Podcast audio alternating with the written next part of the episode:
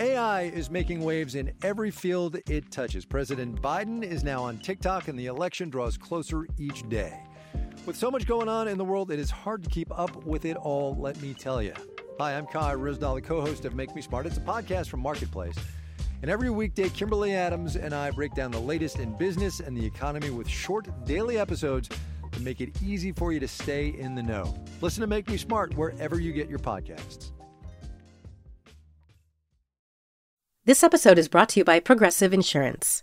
Whether you love true crime or comedy, celebrity interviews or news, you call the shots on what's in your podcast queue. And guess what? Now you can call them on your auto insurance too with the Name Your Price tool from Progressive. It works just the way it sounds. You tell Progressive how much you want to pay for car insurance, and they'll show you coverage options that fit your budget. Get your quote today at progressive.com to join the over 28 million drivers who trust Progressive. Progressive Casualty Insurance Company and Affiliates. Price and coverage match limited by state law. Hello and welcome to Little Gold Men, the award season podcast from Vanity Fair. It's such an honor to present this next award. And here are the nominees. And the Oscar goes to.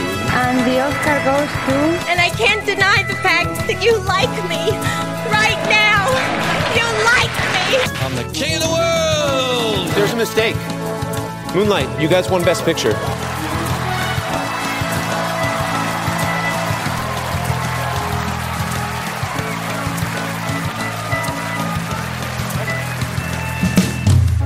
I am Katey Rich. I'm here with Richard Lawson. Hello. And David Canfield. Hi. And Rebecca Ford. Hello.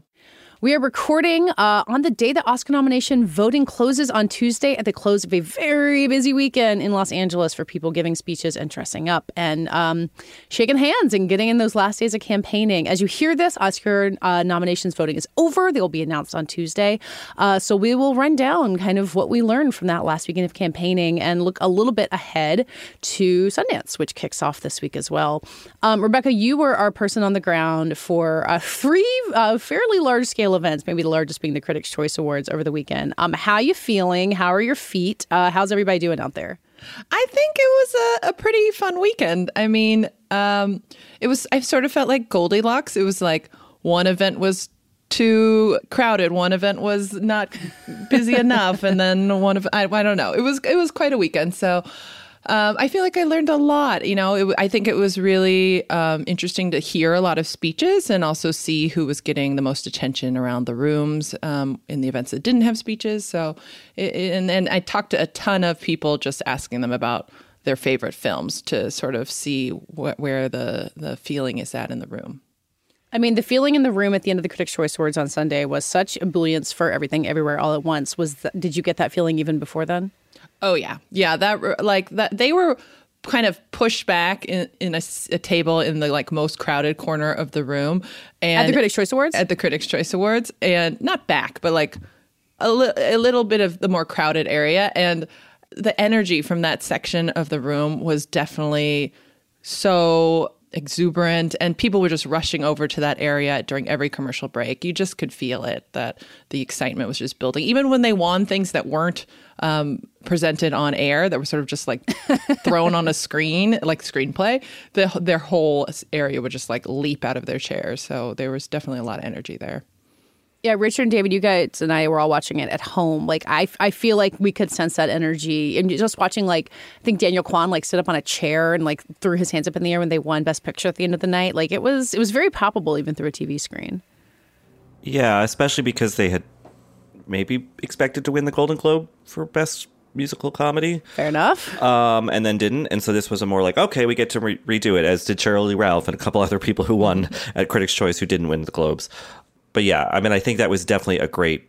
Um, as, in as much as people pay attention to the Critics' Choice Awards, like it was a good groundswell. I mean, there were enough people in that room who are going to be voting for, you know, or did vote for Oscar nominations and will be voting for the winners uh, to see that infectious energy. You know, that helps.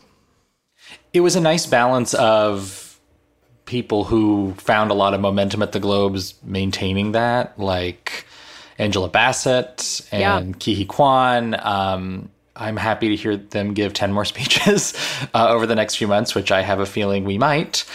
And then giving people who didn't get that moment for one reason or another I guess less than a week uh, ago um, on that stage. People like Brendan Fraser, who for many reasons did not win the Golden Globe, was not there. If he did win the Golden Globe, uh, and Cate Blanchett, who was not there. Um, so you got a little bit more fluidity in those lead acting races. You got everything everywhere all at once, a chance to sort of dent the momentum of those Golden Globe winners, and really overall indicate that things are quite fluid up top uh, in a pretty exciting way. I will say I feel like that was a huge moment for Brendan Fraser. I mean, yep. he again in the room, like everyone was coming up to him, and and you know he has that relationship with Ke Huy Quan, and they had a like cool moment um, as he was taking the stage, and it just felt like the whale had a actually really really good week, especially for Brendan. But the whale also got PGA, which I think was a big surprise. So it just feels like they, he needed that moment, and and I think that was really key for his uh, race. Yeah, we had um we got a couple listener emails about the Critics' Choice, Choice Awards, and I would say a lot of uh, listener emails about uh, to Leslie. We'll get there, I promise, guys. Um, but Rosie wrote about the Critics' Choice Awards and Banshees getting uh, overlooked. It got blanked basically at the Critics' Choice Awards. Um, I wasn't fully stunned by it because you can see the stiff competition in all the categories it's up for. I'm I don't think the Oscars will repeat the same thing. Um, but she was kind of horrified on behalf of of um, of Colin Farrell. But David, as you wrote, it's it's a three way race, as you were telling me at the Globes, and I was ready to write it off, but you, but you were right.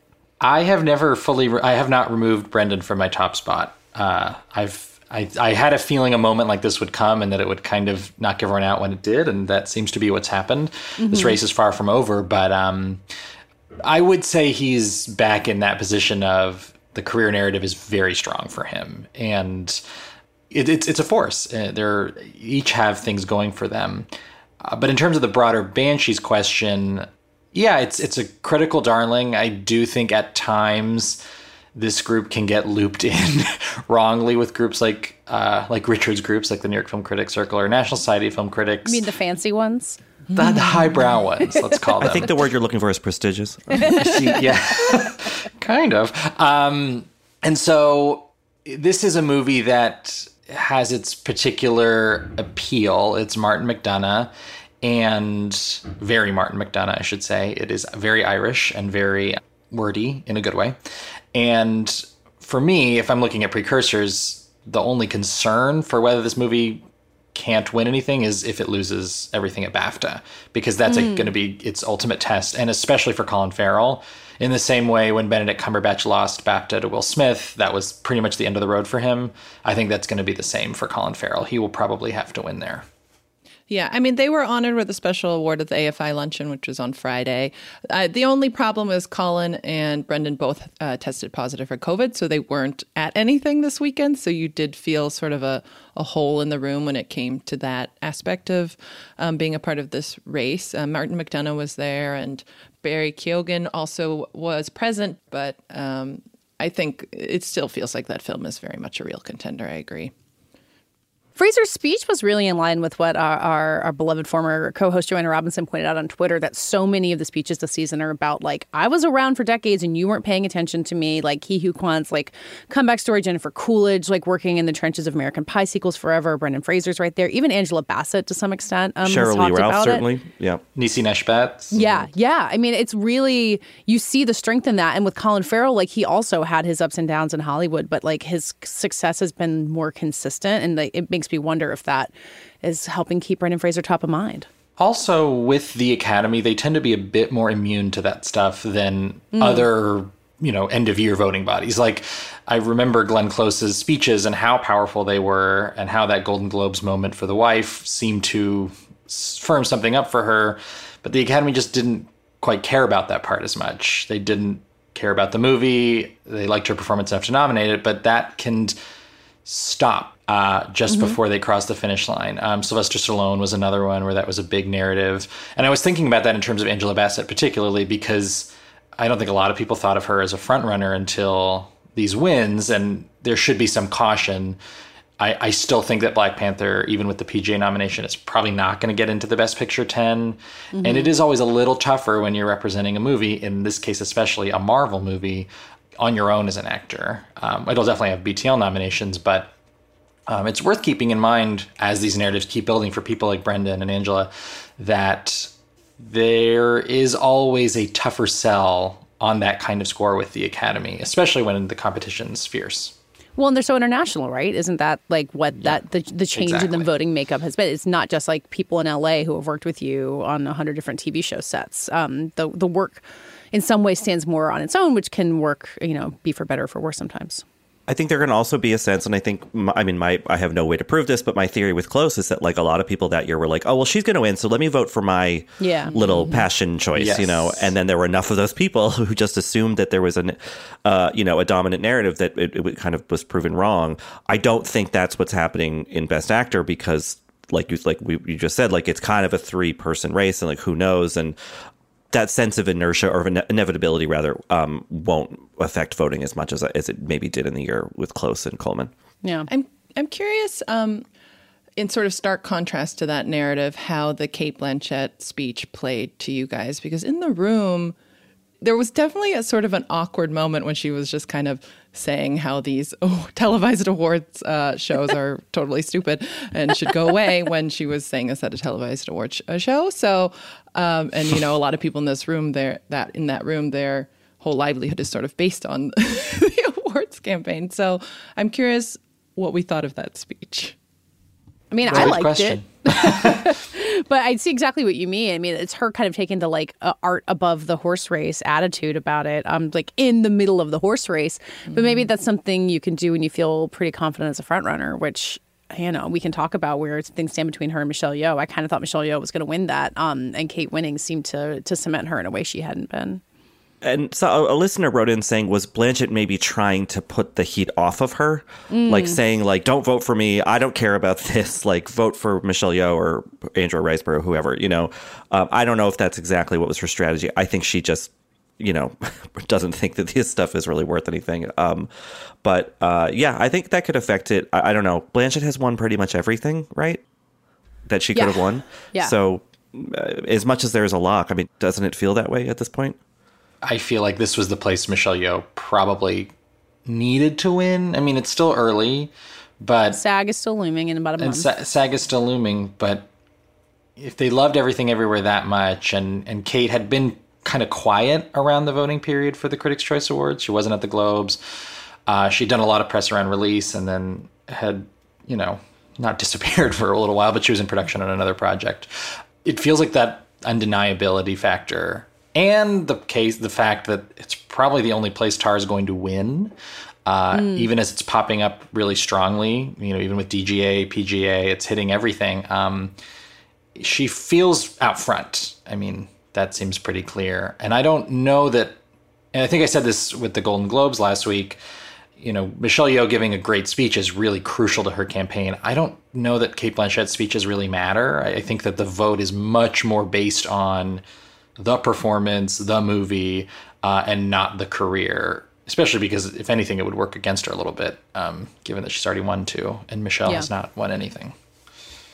Man, speaking of things Tar can win, can we talk about Hildur Gudnadottir winning for score for Tar, which is not Oscar eligible because it's so much Mahler.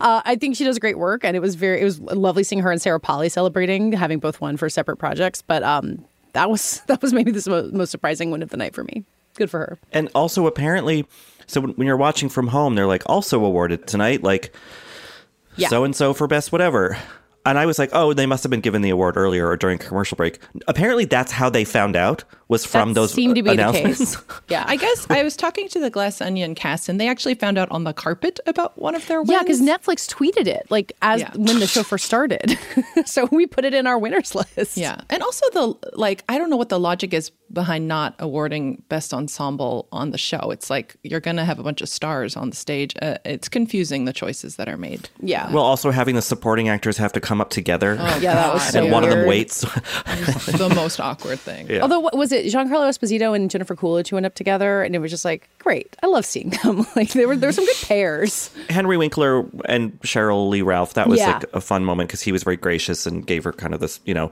the spotlight and yeah, but it's just weird. It's a it's it's kind of a janky show. I gotta say, mm-hmm. like it's just when there were shots of the audience. I was like, did they not decorate this room? Like it's just I don't know. oh, we haven't even talked about the food, Richard. oh, you did send a picture, Rebecca. Yeah, I sent a picture of the three piles of dip and two crackers. that was our dinner. I think it was Elizabeth Meriwether accepting for the dropout, talking about her like bread that she had eaten only. that was the entire dinner.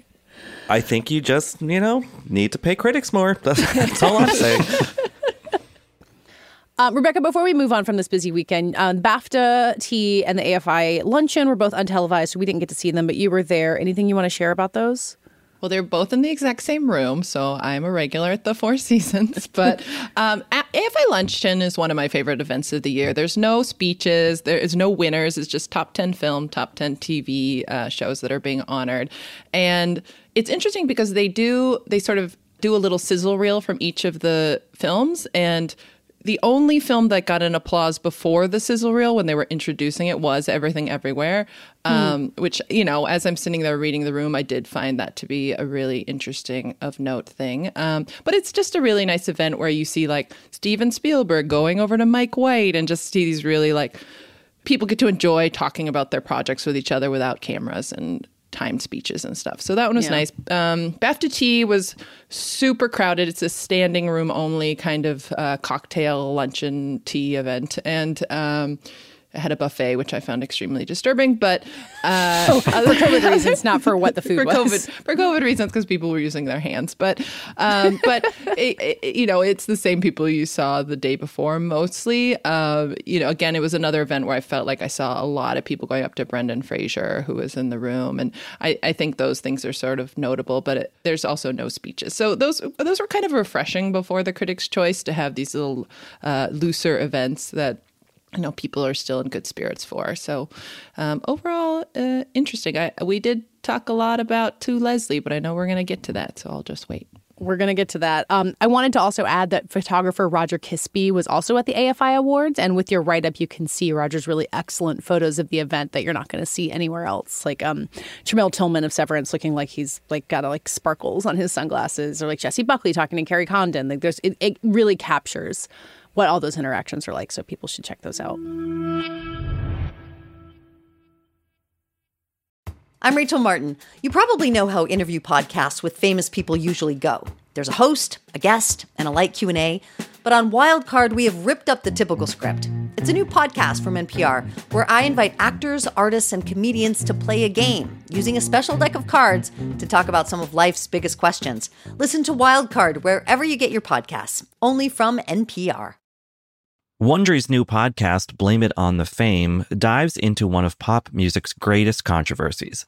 Milli Vanilli set the world on fire, but when their adoring fans learned about the infamous lip syncing, their downfall was swift and brutal. With exclusive interviews from frontman Fab Morvan and his producers Frank Farian and Ingrid Segeith, this podcast takes a fresh look at the exploitation of two young black artists. Binge all episodes of Blame It on the Fame, Milli Vanilli, ad-free right now on Wondery Plus. Apple Card is the perfect cashback rewards credit card. You earn up to 3% daily cash on every purchase every day. That's 3% on your favorite products at Apple, 2% on all other Apple Card with Apple Pay purchases, and 1% on anything you buy with your titanium Apple Card or virtual card number. Visit apple.co slash card calculator to see how much you can earn.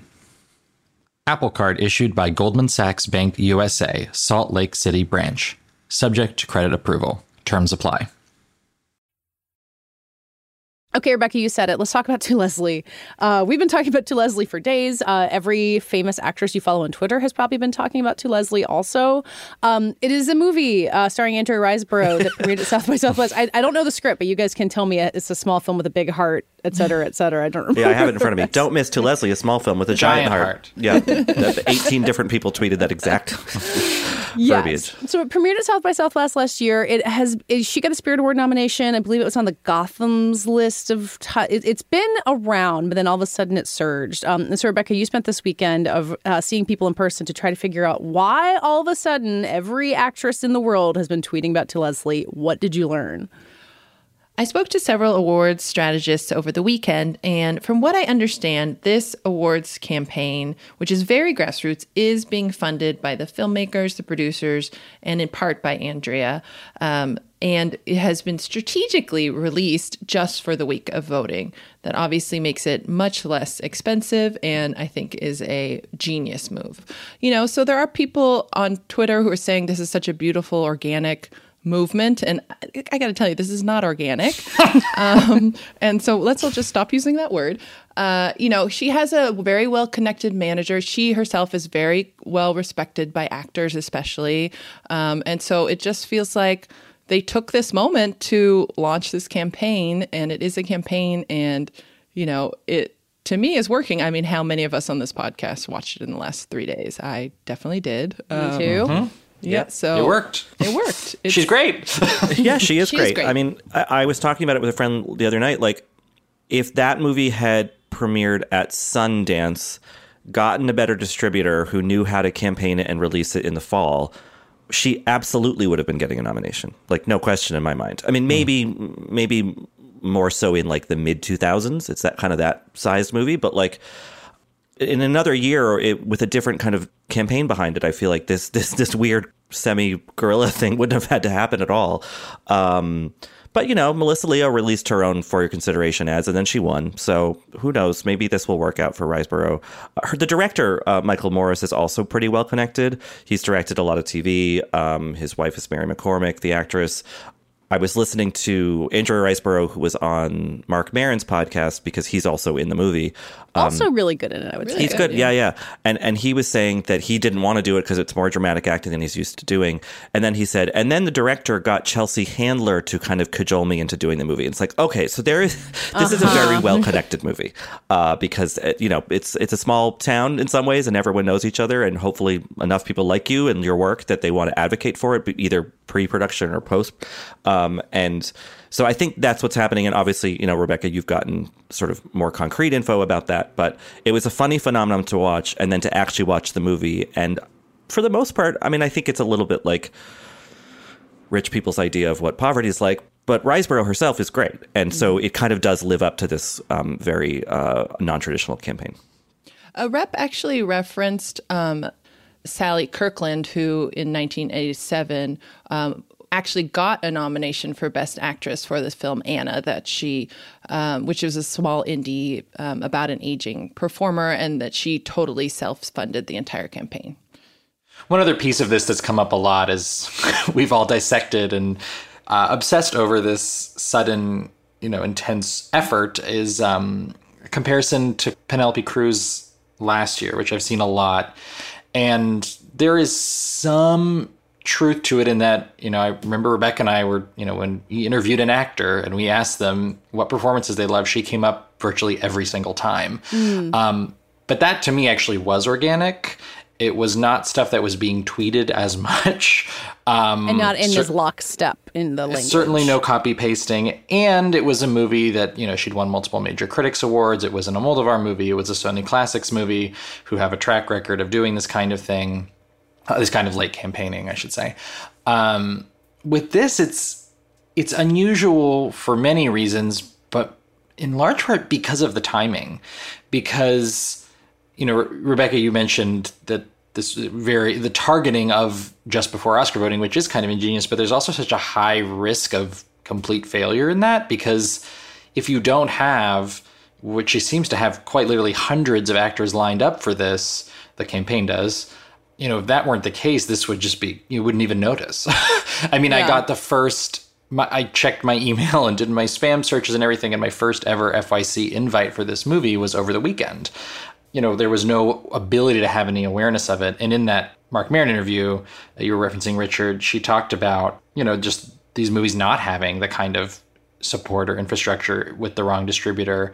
Marc Maron kind of vaguely referenced some messing up when it came to getting the film in front of voters. I'm not sure exactly what that meant, but there was so much evidently riding on this working, this kind of timing working. And whether or not she gets in. And I, I do personally believe you have to consider the possibility based on the amount of Academy members we know of who are all but stating they are voting for her very high on their ballots. It's a huge victory and a huge um, dismantling of the conventional wisdom that you could get this far and suddenly be considered in like the top eight or so out of nowhere and truly out of nowhere. Yeah, one of one of the publicists joked that if this works, everyone's going to want an Andrea Riseborough campaign from now on. So they seem terrified of that. I mean, I'll also say to the credit of the Spirit Awards nominating committee, they saw it. You know, yep. like it was on their radar, and they had a similar thing with Mary Kay Place and Diane, uh, or that maybe that was Gotham's. Um, but she was that was kind of a small campaign out of a Tribeca film, and um, and she won that, and I think LA Film Critics for Best Actress, and these little movies can do it, and I I think like the Riseborough thing, I was I think if history was a little different, like if Maggie Gyllenhaal had been nominated for Sherry Baby, which it looked like she was going to be for, you know, a week or two there, however many years ago that was, but then it didn't happen. Like I think I would I would say yes, there's more of a path for Riseborough, but I guess there was for Sally Kirkland all those years ago. At this point, I think it would just be a fun story if it if it worked out that way. But then you have to ask like, okay, who would she bump out? Um, and maybe the obvious answer would be like Ana de Armas, except that people keep mentioning Ana de Armas in reference to Riseborough too, because they're like oh, really? those huge breakneck performances. Like, I don't, I don't know, maybe they cancel each other out, or maybe they can't exist without the other. I don't know. So Frances Fisher, who is, in my opinion, the unofficial campaign manager here, she has been breathless in her social media post about this movie and performance. She had an Instagram post where she actually listed actors that she considered locked. And she said, and I believe I'm getting this right, that Cate, uh, Viola, and um, Michelle Michelle were locked. And then she added in Danielle Deadwyler, and then she changed up the order in another edit so Danielle wasn't last. It's very bizarre. It, this did happen, mm-hmm. and it, so I, I, this is so involved that clearly the people hoping this can happen, the peers hoping this can happen, are also thinking about who she can bump out and in what order that would be. And there's so much math going on here that I don't, you know, between the amount of people supporting her and whether it's enough, and exactly your question, Richard, who she would bump out. It's so complicated that I, I find it very exciting and very, very strange. What if Michelle Williams, in a totally principled way, months ago deciding to run and lead for Fabelmans. What if somehow she gets bumped out by Andrea Riseborough, and then the whole gambit was for not, you know, for, for that Fabelman's nomination. I mean, that that's something that could happen because Williams has been definitely fading. I think um, not getting a SAG nomination, for example. Um, but yeah, yeah, I don't know. I mean. I also wonder with this kind of late breaking, we only had this much money, and so we had to do it in this short window of time. Like, but that means probably, and correct me if I'm wrong, Rebecca or David, like, To Leslie didn't do like screenings and no. cocktails and all that stuff until right? like, the last week where they're like Kate Winslet's hosting screenings, right? Yes, I I, rec- I received an invite that I think it was Demi Moore hosted that one. Kate Winslet moderated one virtually. Amy Adams is moderating one Jesus Christ. today. yeah. I mean, and I've heard of like people. I, I haven't seen evidence of this, but people like Catherine Keener and people who are kind of outside of that immediate bubble supporting her. I don't. I don't know where that is coming from, but there well, are all of these little minglings happening. Yeah. Isn't that kind of what Julia Roberts did for Javier Bardem for Biutiful, right? Like, mm-hmm. that's actually a really good example. She went to bat for him big, and then he did get that nomination, and but the movie didn't win anything, and then we had to have Birdman. Consider the butterfly effect, which Andrea Riseborough is in. It's all connected. that's true. the thing I want to be careful about with To Leslie is I like I don't want it to us just be us being like, well, we didn't approve of this movie, so how can it possibly be in the Oscar race? Because it did just skip critics and reporters so thoroughly. Like I've been thinking about a love song, um, which Dale Dickey is in. David, you interviewed her for this podcast earlier this year. It got Spirit nominations. It kind of had what's a more traditional path for a small movie to get somewhere like this, where it just builds buzz among writers for a long time before starting a thorough campaign like this. And I think if Andrea Riseborough gets a nomination, then maybe these actresses are gonna be like, "See, we don't need you guys," and like maybe they'll have a point. Uh, maybe this is a humbling moment for all of us to to recognize our power here. Totally. I mean, we really are at the whims of campaigns to an extent. There's just yeah. too many movies. it's it's not and sometimes we are led very astray for sure. I mean, how much hype was there about Bardo, for example, going mm-hmm. into Venice and there are definitely admirers of that movie, but that movie was never a best picture contender and I would have said that from the moment I saw it. You know, yeah. that's that's just how this goes is there is investment made in certain movies. There's a price that is paid for certain movies. Um, and this is a very low budget indie that had a very small distributor. And yeah, I mean, I com- you're completely right, Katey, that it would be great if a movie like this could upend that a little bit and show that these small movies do have a path, but it also just feels so specific. You know, that, yeah, I, I think Dale Dickey is tremendous in a love song. I think a love song is a better movie. um, and unfortunately, there was not that groundswell for her, even if she is another, you know, journey actor um, who got this real showcase. So it's also very case by case, and there's still a ton of movies that just didn't have that ability that I did see yeah. before this. And and Dale Dickey's performance is more minimalist, you know, yep. and and Riseborough is doing a lot, you know, in in into Leslie, and I don't mean that pejoratively. It's just it's no, a big, yeah, it's a much bigger performance with a more high drama to play, and I think that can definitely catch the attention of people. And look, I'll admit, like I should have known about this movie a lot earlier than I did, um, but yeah, it's kind of it's a little bit of a sobering kind of wake up where it's like I can't always wait for things to come to me. Like maybe I should mm-hmm. look at the South by Southwest lineup, see what people said about this little movie with an actress I think is amazing and has been since she first, you know, showed up. Um, and I, you know, I could have caught it in last spring, you know. But also, how many times have there been tiny movies like this that critics do get behind and support and like really want to will that nomination into existence, and it doesn't work? Like I think the celebrities yeah. have more power when it comes to this very specific kind of push. Oh, for sure. Yeah.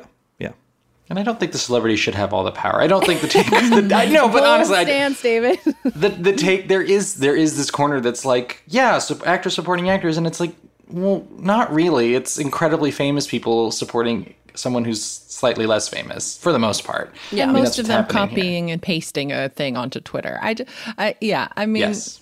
I think we can both be excited by this prospect that this means in the future there is a chance for, you know, actors and films that we feel like are getting ignored and aren't able to give that that don't have the funds for a huge campaign. But at the same time acknowledge that this is also a real campaign. It's just a very different one mm-hmm. um, that's you know happening sort of unprecedented. And and god i love the drama of it all. I'm so happy this is happening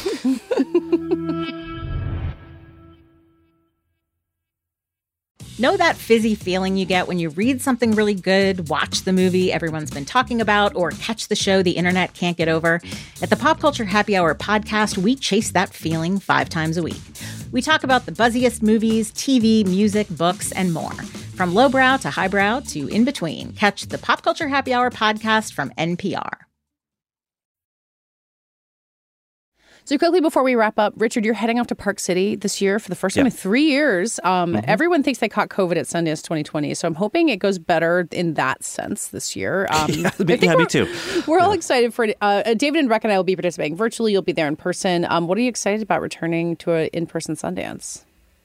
I think the big thing with Sundance is the audiences, you know, and they can sway you towards, you know, psychosis in terms of what, what a movie is going to be like when it gets um, down from the mountains, or it can really like help draw attention to something that's really worthy. And, and I, so I think being in the room, obviously the virtual Sundance worked for Coda, you know, um, mm-hmm. uh, so it's, it's not to say that in person is so much better than than what they've done during COVID years. But I think it'll make a difference, and I think especially because this year. Um, it feels a little bit lower wattage, and I, but I think kind of in a good way, in a way that Sundance should. I think that there's a lot on the lineup that um, is could be discoveries versus kind of preordained stuff like a Kenny Lonergan film or whatever else. Sorry, I'm not friends with him. Kenneth Lonergan. Um, uh, you know, there's no Taylor Swift Netflix documentary premiering on opening night, which uh, how how that movie was an independent film, I'll never know. But um, you know, so I, I, but but that that said, there is kind of some stuff glowing on the horizon, like Nicole Holofcener's film with Julia Louis Dreyfus, uh, called uh, "You Hurt My Feelings," which is a fun title, and I hope that movie's fun. There's Cat Person, based on the uh, viral New Yorker short story. When has that phrase ever been said before? Cat person. Mm-hmm. Um, and then there's stuff like Barry Jenkins produced a movie called All Dirt Roads Taste of Salt that seems interesting. There's an A24 movie called Past Lives, which is written and directed by Celine Song, who is a really uh, kind of lauded up and coming playwright. That's a, a, lead role for Greta Lee, which is exciting. She's been a great performer for a number of years, and it's, it's that's a fun Sundance thing is to see someone who doesn't normally get a big lead role get a big lead role and then have it premiere at a major film festival. So there's definitely stuff in the lineup. I'm going to have a curtain raiser up by the time this episode drops, and then I'll be filing reviews and other things. You guys will be doing stuff remotely. Um, so yeah, we're going to try to give Sundance the old fashioned uh, coverage that uh, we haven't been able to give it in a few years that David and Rebecca, anything that you, I, I honestly am so behind on looking through the lineup because Oscar season has been so distracting. So I, I need your guidance on what I should look forward to. Cat Person is definitely at the top of my list. Uh, Emilia Jones has two films at the festival. So uh, her other one's called Fairyland. Um, I'll have a piece out with her this week about both. Yeah, I'm I'm very excited for the Ira Sachs movie Passages and also Eileen, um, which stars Thomasin McKenzie and Hathaway. It's a it's an Ottessa Moshfegh adaptation that, based on the book, uh, it'll have to be interesting in one way or another. And from the guy who made Lady Macbeth, right, with Florence Pugh, yes, which is exactly. such an interesting movie. And Cory Finley has a new movie, which I'm excited to see. Gael Garcia Bernal is playing a gay wrestler in a movie called Cassandro that I'm curious about. Um, there's this Harvard Westlake alumni movie called Theater Camp. That's Ooh. like Ben Platt and a bunch of a, a couple other people. Molly Gordon, I believe, is involved. Um, and you know, so that could be kind of a silly Sundance comedy. There's some horror stuff as usual. Um, so yeah, I'm I'm excited. I mean, it's going to have to be exciting because I looked at the weather forecast. It's going to be so cold. uh, now we're back to the Sundance forecast, Yep. weather forecast. You know, we won't really get a chance to talk about Sundance next week because the Oscar nominations are coming out. So it'll be in two weeks that we can really talk about it. And by then we'll know, like, really know which of these we're going to be talking about in a year. So right now it's all these exciting mysteries ahead of us. That does it for this week's show. We'll be back next week. We're changing up the programming a little bit. Uh, Tuesday is usually our interview episode, but that is the day of the Oscar nominations. So we will have our nominations reactions episode that day and interviews on Thursday, just a little bit of a reversal. And as I said, after that, we'll have Sundance to talk about. So lots on the horizon. Um, you can find us at vanityfair.com. Find Rebecca's excellent coverage of this busy weekend in awards, uh, our last couple of award season pieces. Uh, David and I both had shot lists go up this week for Avatar and Tar. What a combo. Um, you can find us on Twitter, HWD, and on our own, I'm at Katey Rich and David. David Canfield 97. And Rebecca. Rebecca M. Ford. And Richard had to go to a Sundance screening, but he is at Rilaws. Our editor and producer is Brett Fuchs, and this week's award for the best description of this podcast goes to Richard Lawson. I think the word you're looking for is prestigious.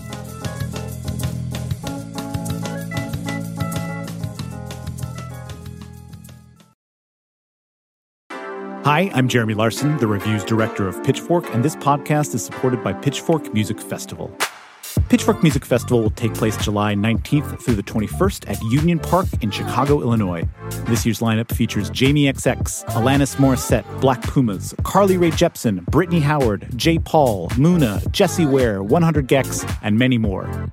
The festival also features diverse vendors as well as specialty record, poster, and craft fairs, and works to support local businesses while promoting the Chicago arts and food communities as a whole. For more information on tickets and lineup, visit pitchforkmusicfestival.com.